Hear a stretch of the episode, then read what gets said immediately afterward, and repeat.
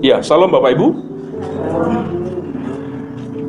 Saya ingin melanjutkan apa yang saya sampaikan pada minggu yang lalu tentang kitab Habakuk pasal yang pertama, ayat yang 1 sampai dengan yang ayat yang keempat. Nanti kita akan melanjutkan di dalam ayat yang kelima sampai dengan ayat yang ke-11. Nah, Bapak Ibu, pada minggu yang lalu dikatakan bahwa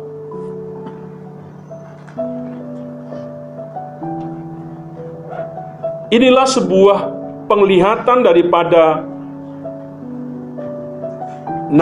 Nabi Habakuk tentang ucapan ilahi. Nah, kita tahu pada waktu itu Bapak Ibu dikatakan pada waktu itu bangsa Yehuda secara khusus sedang berada dalam kemerosotan secara religius dan secara moral. Bangsa ini sangat zalim, sangat jahat. Ketika melihat sebuah kondisi yang seperti itu, Nabi Habakuk berseru di hadapan Tuhan atas apa yang sedang terjadi dengan bangsa Yehuda.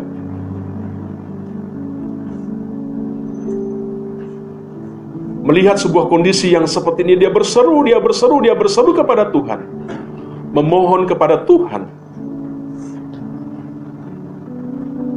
supaya apa? Supaya bangsa inilah kembali kepada hal yang benar. Tetapi Bapak Ibu, ketika Nabi Habakuk berseru kepada Tuhan, Tuhan tidak menjawab. Tuhan membisu. Nah, sehingga terkesan bahwa sepertinya Tuhan memang membiarkan orang-orang yang zalim, orang-orang yang jahat terus ada.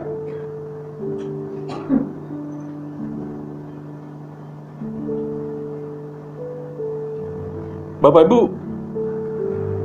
kita diingatkan juga pada waktu itu, sebagai manusia kadangkala kita mengalami hal yang sama seperti apa yang dialami oleh Nabi Habakuk.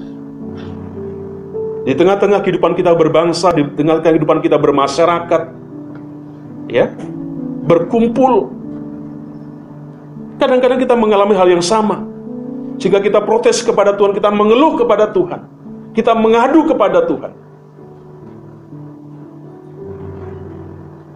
Bapak Ibu, tanpa kita sadari, inginnya kita, kemauan kita, ketika kita berseru, ketika kita memohon supaya Tuhan campur tangan, supaya Tuhan melawat kita datang mengerjakan apa yang kita minta.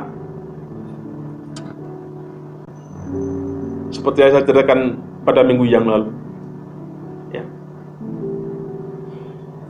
Bapak Ibu, ada satu sisi yang saya mau katakan kepada kita Bapak Ibu. Ada kalanya kita lupa, ya, Tuhan sebenarnya ingin memakai setiap kita, ya. Apa itu? Untuk menyuarakan kebenaran. Kita harus berani menyatakan itu di tengah-tengah kondisi zaman yang zalim seperti itu, yang jahat seperti itu.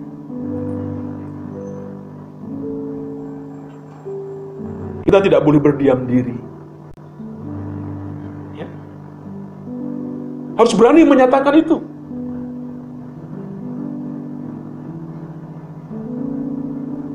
Orang-orang benar, orang-orang yang baik tidak boleh berdiam diri.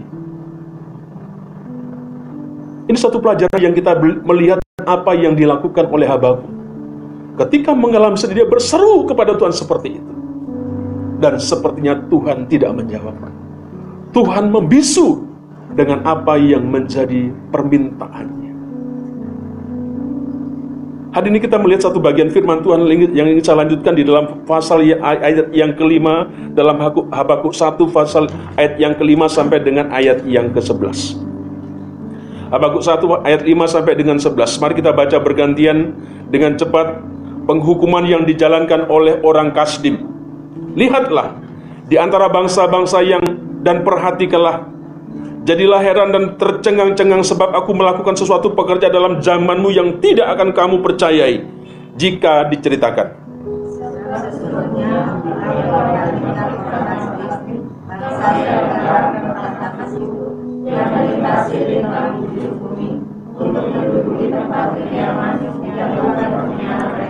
Bangsa itu dasar dan menakutkan. Keadilannya dan keluhurannya berasal daripadanya sendiri.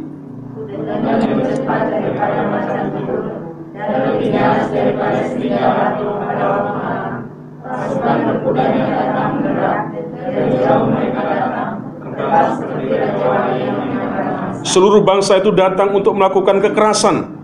Serbuan pasukan depannya seperti angin timur, dan mereka mengumpulkan tamanan seperti banyaknya pasir.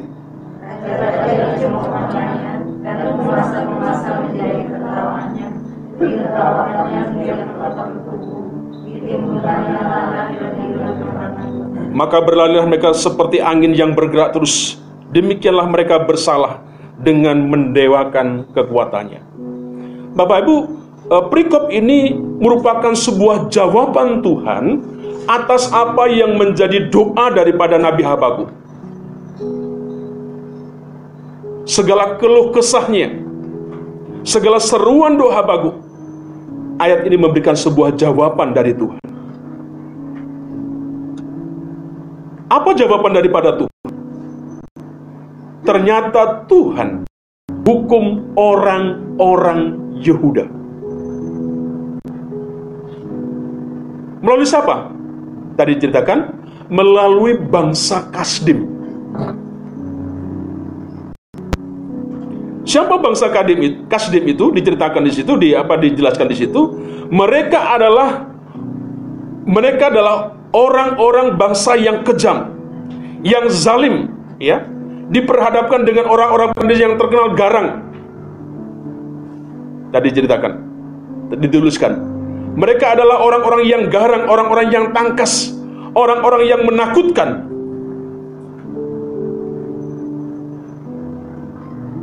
Dalam kisah tadi, bangsa Kasdim menyerbu bangsa Yehuda dengan luar biasa, dengan dahsyat.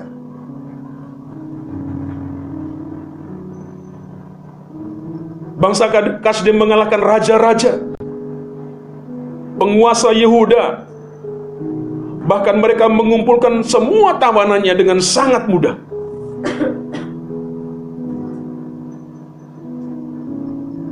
Bapak Ibu, ketika saya merenungkan satu bagian firman Tuhan ini, ada sesuatu yang menarik, Bapak Ibu. Mengapa Tuhan Allah melakukan dengan sengaja kepada bangsa Yehuda?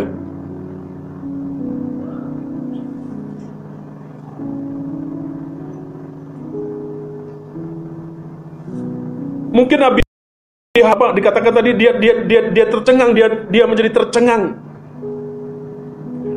Dia terheran-heran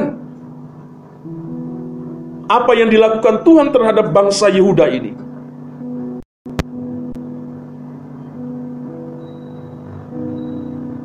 Bapak Ibu, inilah yang Tuhan lakukan kepada orang yang keji, ya, orang yang zalim.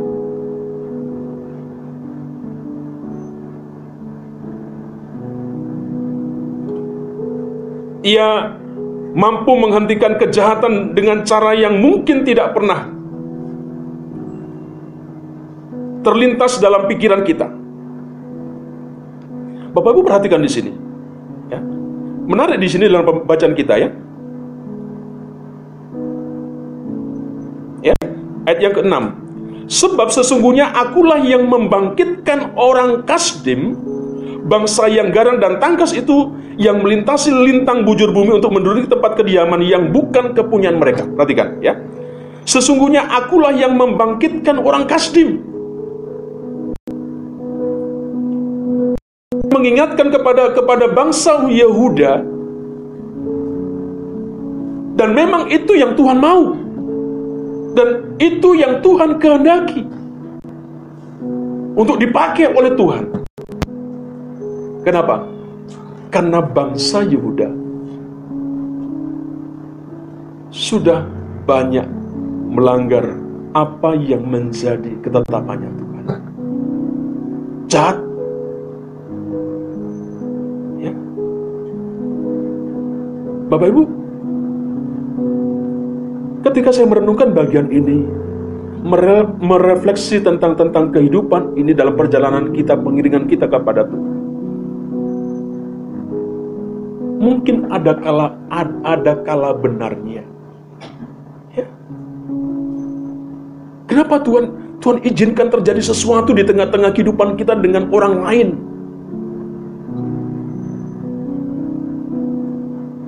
Mungkin kita seperti bangsa Yehuda,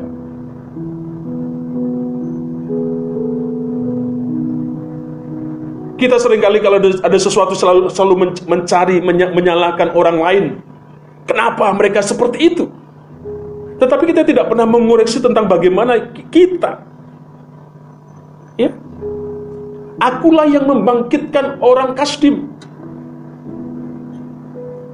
Dalam perjalanan kita bersekutu beribadah di tempat itu, mungkin itu yang juga Tuhan lakukan kepada setiap kita. Tuhan ingin mungkin memakai orang-orang lain untuk mungkin menghajar kita, ya, meneguhkan kita, memberikan sesuatu kepada kita. Ingat,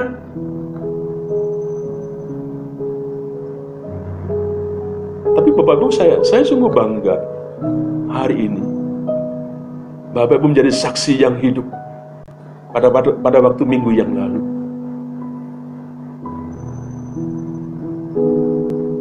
Bapak Ibu, jujur,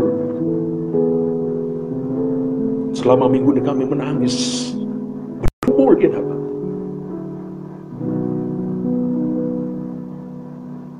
Kami coba mencari ini, mencari itu. Kami sepertinya diteror, takut dengan ini, diintimidasi dengan ini, macam-macam seperti itu.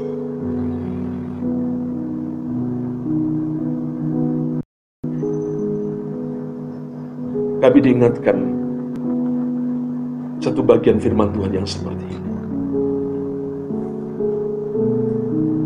Mungkin Tuhan akan izinkan terjadi bagi setiap kita dalam sebuah prosesnya Tuhan. Bapak Ibu, bagi saya tidak ada sebuah persoalan, tidak ada sebuah masalah begitu. Biasa dalam proses sebuah kehidupan kita seperti itu. Nangis, tertawa, dan sebagainya. Ada masa-masa yang ada seperti itu. Tetapi yang penting Bapak Ibu, ada sesuatu yang kita ingin bersama-sama, apa namanya, mengoreksi tentang bagaimana kehidupan kita di hadapan Tuhan.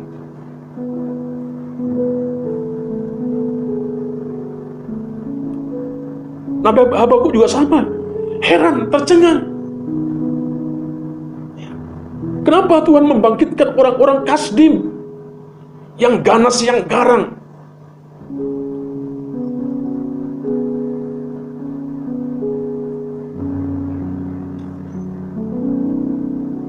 Disinilah kita melihat bahwa Tuhan memberikan pelajaran kepada umatnya, ya.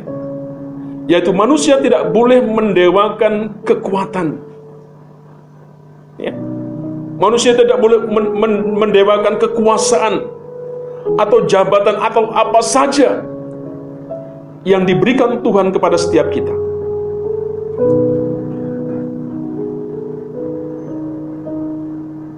Kita kenal ini, dan saya tidak. Tuhan ingin kita berseru seperti Nabi Habakuk di hadapan Tuhan. Hari ini sebenarnya saya ngundang Pak Banuara untuk datang ke tempat. Dalam hati saya lega, minggu ini saya bebas, ya. Ternyata pagi-pagi Pak Banuara bilang, "Padi, I'm sorry, saya tidak bisa ke tempat ini." Tuhan tahu ada sesuatu yang tersembunyi, kira-kira mungkin itu. Aku tidak mungkin Tuhan berkata, "Aku tidak mau, engkau harus engkau."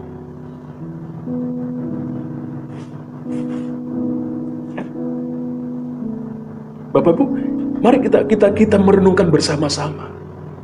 Jangan kita selalu berkata saya benar, saya benar, saya benar. Tidak. Ya. Kenapa?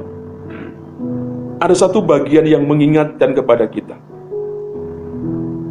Akulah yang membangkitkan orang Kasdim. Disinilah Bapak Ibu, Tuhan memberikan sebuah pembelajaran kepada setiap kita, umat-umatnya. Fase kita, jemaat yang saya jalani hari ini Bapak Ibu, ada sebuah grade yang saya perhatikan naik. Ya, kalau dulu ada setiap masalah, ada masalah pendeta.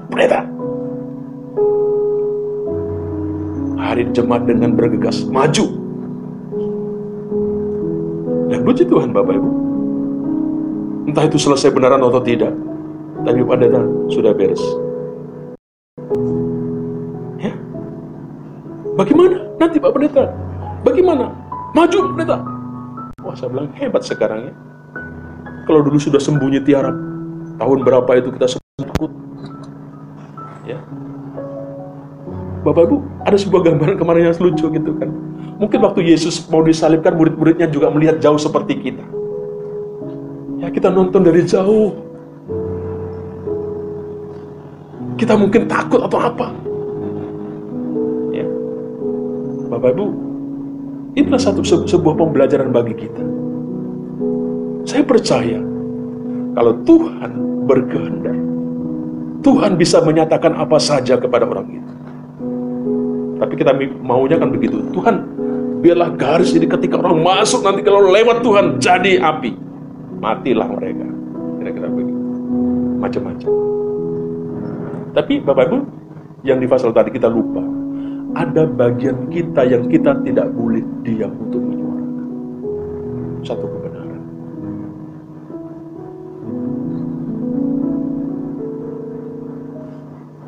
Ingat Bapak Ibu, orang boleh berbuat yang macam-macam.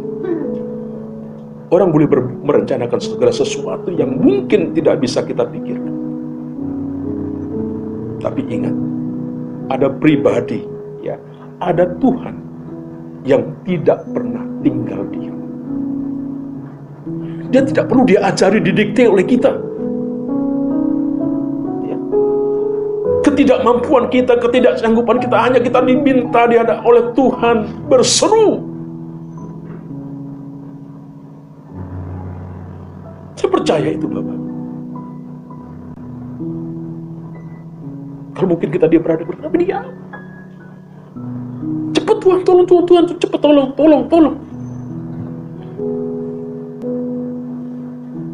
Tuhan tidak pernah tinggal diam atas segala kejahatan yang terjadi di muka bumi ini. Nggak tahu bagaimana caranya sebuah pembelaan Tuhan kepada kita.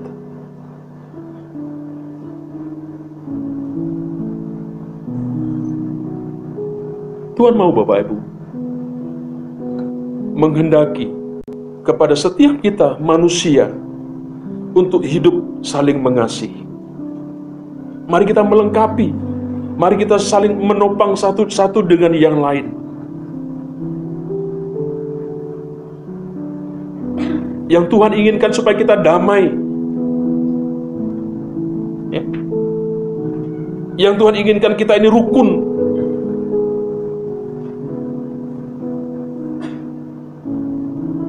Seperti ketika Tuhan menciptakan dunia ini dengan penuh segala keteraturannya. Bapak Ibu, jabatan, ya, jabatan, kedudukan, kekuasaan yang diberikan oleh Tuhan dalam kehidupan bersama, semestinya itu harus digunakan untuk menata kehidupan kita dengan baik.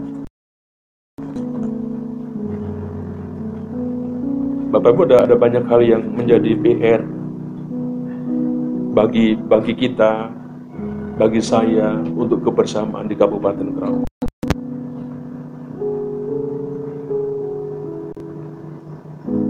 Siapa, ya, yang mau bergerak? Siapa yang mau maju? banyak peluang, kesempatan yang seharusnya kita dapat. Tapi sayangnya kadang-kala kita gereja Tuhan hanya ribut satu dengan yang lain. Terpecah-pecah. Saya berkata kemarin, Bapak Ibu, kenapa Israel yang kecil jumlahnya 15 juta, tetapi luar biasa menjadi sebuah kekuatan dunia. Kemarin saya juga berbicara di hadapan pendeta-pendeta sekerawang saya begitu. Walaupun jumlah kita kecil, kita bisa menjadi sebuah penentu bagi kota ini. Tetapi kalau sudah kita terpecah-pecah, nonsen kita akan sanggup diperhitungkan. Ya. Bapak Ibu, kenapa? Perlu ada sebuah edukasi, ada sebuah advokasi tentang sesuatu yang ngerti tentang apa yang kita mau buat ke depan. Mari Bapak Ibu, kita diingatkan di sini. Apa yang kau punya, ya, mari kita gunakan untuk menata kehidupan kita dengan baik. Jangan untuk kepentingan pribadi. Ya. Mungkin inilah sebagai refleksi dalam kehidupan kita, mungkin ini yang sedang terjadi oleh orang-orang Yahuda, oleh bangsa Yahuda, sehingga Tuhan izinkan, Tuhan pakai bangsa Kasdim yang garang itu untuk mendidik, mengajar daripada orang Islam Yahuda. Apakah yang dipakai ini tidak cukup, Bapak Ibu? Pasti ada waktunya orang ini juga, bangsa ini akan dihukum. Alkitab mencatat seperti itu. Mari dengan singkat Bapak Ibu, biarlah saat ini kita diingatkan. Apa itu?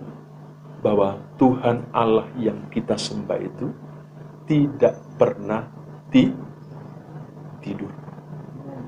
Tidak pernah tinggal diam kepada setiap kita. Ia akan menghukum orang-orang yang zalim, ya, yang menyalahkan kekuasaannya, apapun namanya itu. Mari kita selalu berdoa. Jangan henti-hentinya kita mari kita berdoa di hadapan Tuhan, agar mereka takut akan Tuhan, agar mereka melakukan tanggung jawab mereka dengan sebaik-baiknya untuk kesejahteraan bersama, untuk kesejahteraan masyarakat.